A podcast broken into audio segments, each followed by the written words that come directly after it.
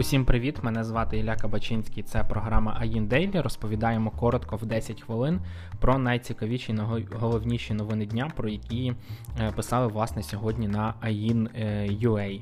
Отже, полетіли. Е, перша найцікавіша новина, як мені здається, це те, що Glovo залучив новий раунд. Це 450 мільйонів євро. Е, як кажуть нам джерела, це близько 530 мільйонів доларів, які компанія підняла в рамках раунду F. Для українського ринка ця новина цікава тим, що компанія обіцяє інвестувати гроші е, у всі ринки, на яких вона присутня. Власне, Україна е, один з 20 м, ринків. На сьогоднішній день компанія працює вже в 29 е, містах, великих і там не дуже, умовно кажучи, є і Ірпінь, є і е, Одеса.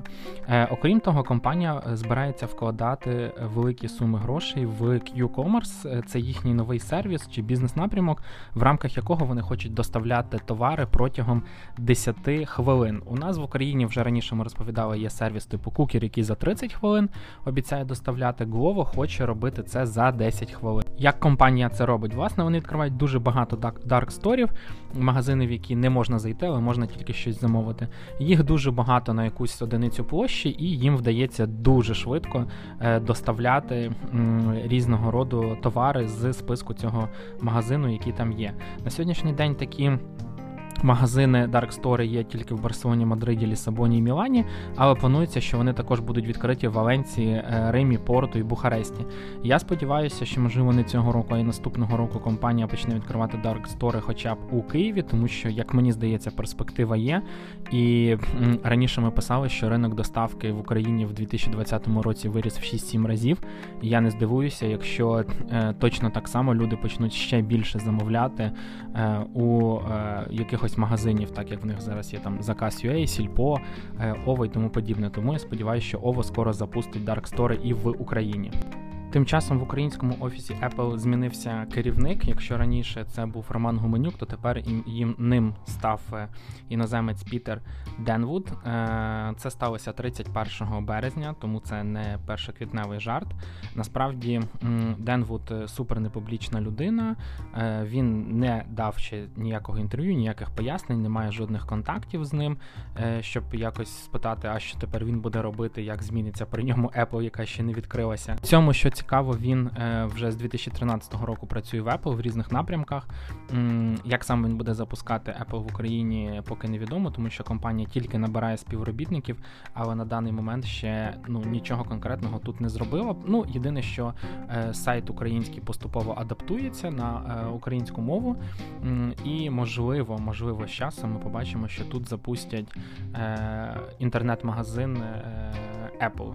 Не знаю наскільки великі шанси, що побудують фізичний, е, можливо, десь в центрі міста щось зроблять, але поки поки ми маємо лише нового е, директора.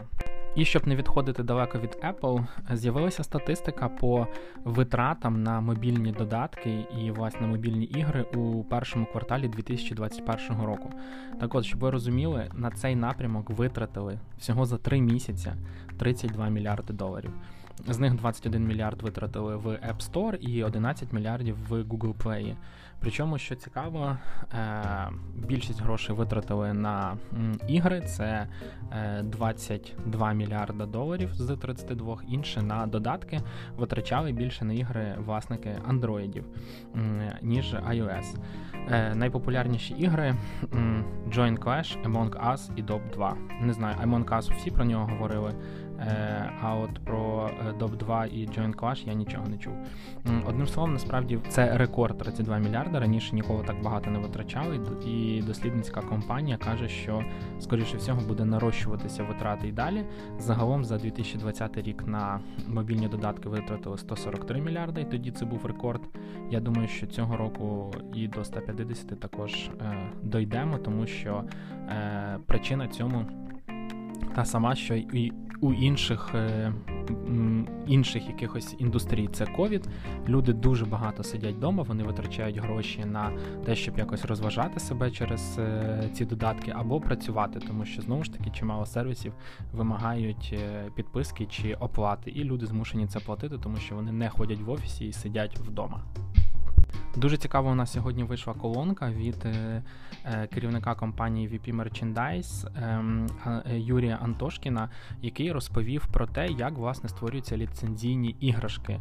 Компанія VP Merchandise шиє плюш, наприклад, там не знаю, якісь плюшеві м'які іграшки, там до, наприклад, Dota 2, можливо, хтось бачив. І вони напряму співпрацюють з власниками ліцензії, тобто це все офіційно.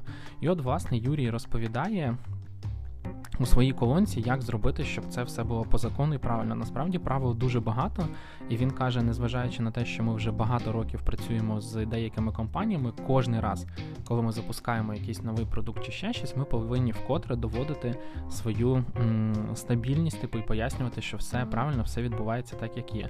Він говорить про те, що кожного разу компанії повністю перевіряють. Вони повинні довести, що, умовно кажучи, у них на виробництві немає дітей, неповнолітніх немає якихось там порушень законів і так далі, тому що в результаті компанія просто від тебе відмовиться і не буде з тобою ніяк працювати. Окрім того, зазвичай приходять до тих, хто може забезпечити повний цикл, тобто не просто пошити, а е, розробити, правильно вироб, виробити продукт, зробити упаковку, е, зробити доставку, якщо потрібно якесь певне обслуговування.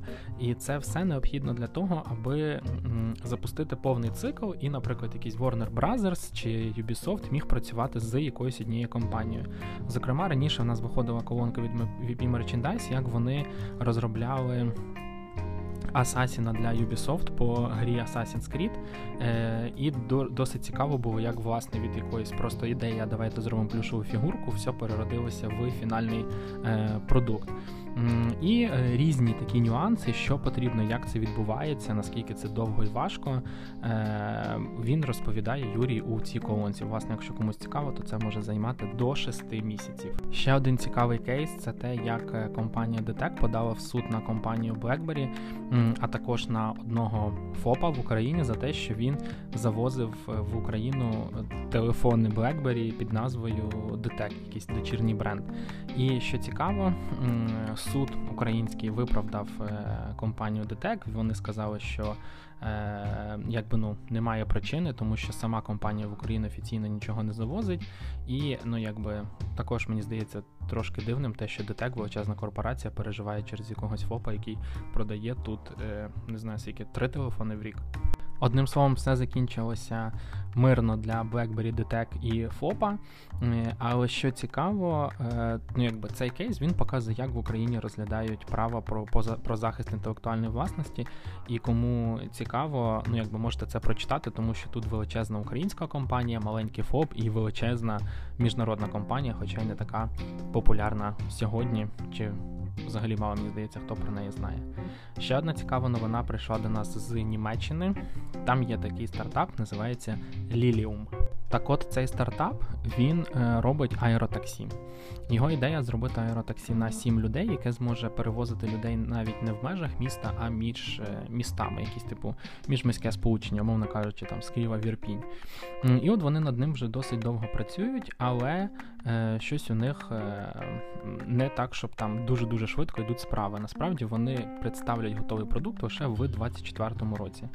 Е, так ось, щоб ви розуміли, компанія уже зараз е, планує через SPAC, що це таке, заходьте, читайте на INUA, е, виходити на біржу і ставати публічною з оцінкою в 3,3 мільярда. Тобто, ще раз, в 2021 році вони будуть коштувати 3,3 мільярда, а їх продукт, можливо, можливо, це ще не точно, з'явиться лише в 2024 році. Але компанія, скажімо так, налаштована позитивно. Вони очікують, що вже в 2026 році вони зможуть заробляти увага 3 мільярда, а в 2027 увага 6 мільярдів. Одним словом, будемо подив... подивимося, що що з ним буде е, цей, що з ними буде далі, е, тому що напрямок дуже перспективний. Очевидно, що є багато міст, які хочуть е, таку штуку запустити, але не все так просто, тому що аеротаксі воно повинно не тільки якби існувати і бути готовим, вони повинні отримати відповідні сертифікати, перевірки, дозволи. Як довго це все буде працювати, чи збиратися, ця документація на даний момент е, не важлива.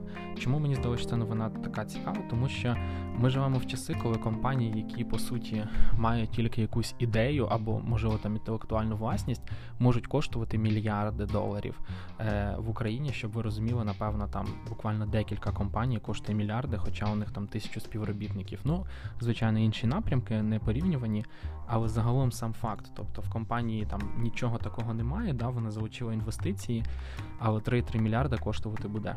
Це цікаво. Будемо дивитися, як увесь цей напрямок розвиватиметься далі. І е, ну, хто його знає, аеротаксі звучить як мінімум прикольно.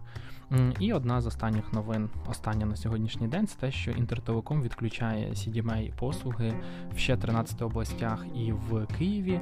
Е, Ця інформація е, поступово до нас добиралася, тому що декілька разів е, ніби не могли її ніхто підтвердити, але в кінці кінців е, і е, НКРЗ, і Інтертелеком, і інші, і Укртелеком, до якого зможуть перейти абоненти, е, усі цей усі підтвердили, що компанія піде з 13 областей і з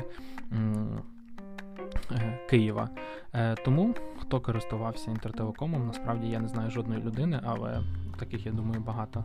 Можете е, уже готуватись до того, що вам потрібно буде е, змінити оператора на е, Укртелекома. І я так розумію, що компанія сама про це потурбується. Вони відправлять абонентам відповідні там інструкції, відповідні повідомлення. Тому е, готуйтеся до до переходу, який близиться до вас. Яке тяжке слово виявилось. Усім дякую за увагу. Щасти, гарного дня. Це були усі новини на 1 квітня. З вами був Аїн Дейлі.